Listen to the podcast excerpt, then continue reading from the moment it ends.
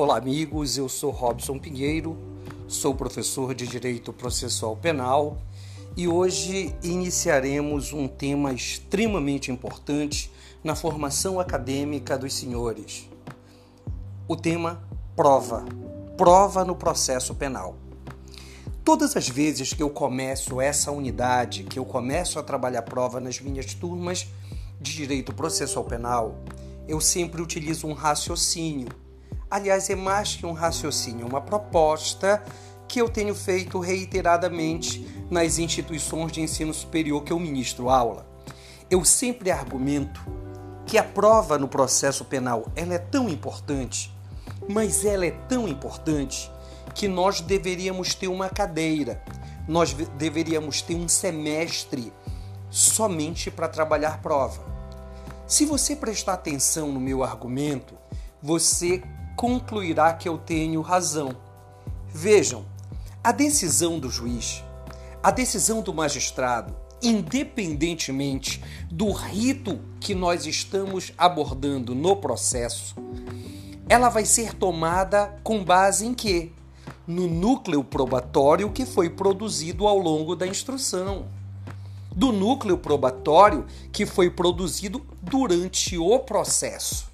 Então, a prova ela é fundamental para que nós tenhamos êxito em uma empreitada jurídica. Tá bom?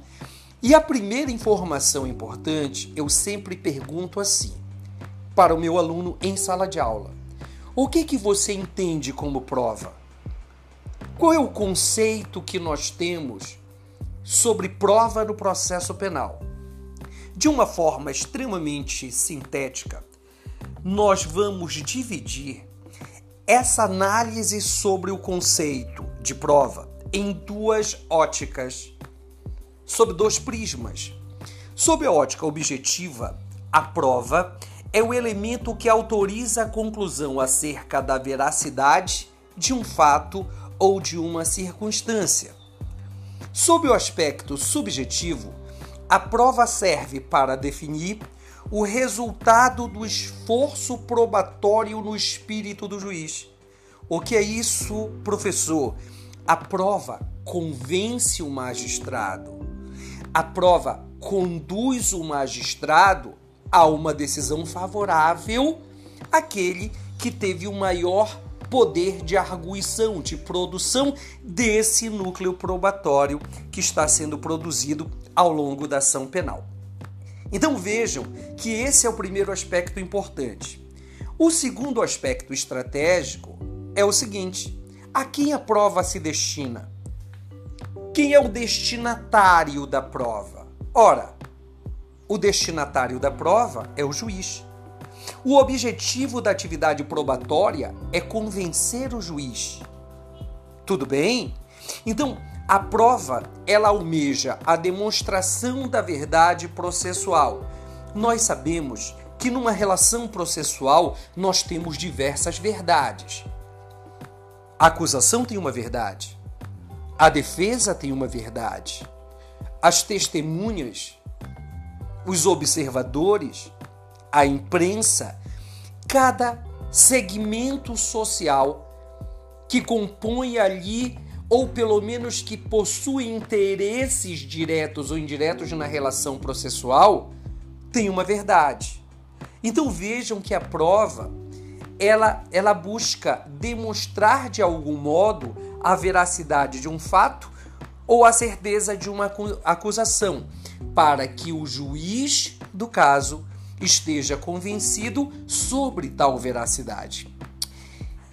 Uma das coisas que muito me perguntam em sala de aula, quando nós ministramos aula presencial, é o seguinte: professor, o que que pode ser utilizado como prova? O que que nós podemos utilizar ao longo de uma relação processual como prova? E eu costumo dizer para o meu aluno uma frase bem simples: você pode usar tudo aquilo que o ordenamento jurídico admite tudo aquilo que a lei permite, porque às vezes o aluno diz assim: ó, professor, uma gravação ambiente pode ser prova? Professor, um áudio pode ser prova? Professor, aquele print feito pelo ministro Sérgio Moro, que saiu do governo Bolsonaro agora, do diálogo entre o, o Moro e o presidente, pode ser utilizado como prova? Então, várias perguntas são feitas. Ah, a interceptação telefônica merece um capítulo à parte. Então vejam que as dúvidas elas são extremamente recorrentes e ao longo das nossas aulas nós vamos abordar esses aspectos relevantes sobre o tema prova no processo penal. Também costumo chamar a atenção para fechar o raciocínio introdutório que todas as provas ilícitas, as provas consideradas ilegais, elas devem ser retiradas do processo. Elas devem ser desentranhadas do processo.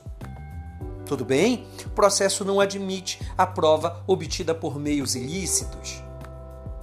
Tá? Agora vejam também no nosso próximo encontro, no próximo podcast, no próximo áudio que nós produzirmos, nós vamos falar sobre outro tema de extrema importância que é extremamente recorrente em provas, em concursos, que é a teoria do fruto da árvore envenenada. A teoria dos frutos da árvore envenenada. Mas isso a gente deixa para uma próxima oportunidade. Amigos, vejam, em tempos de pandemia, fique em casa. Vamos proteger a quem nós amamos. Um forte abraço do professor Robson.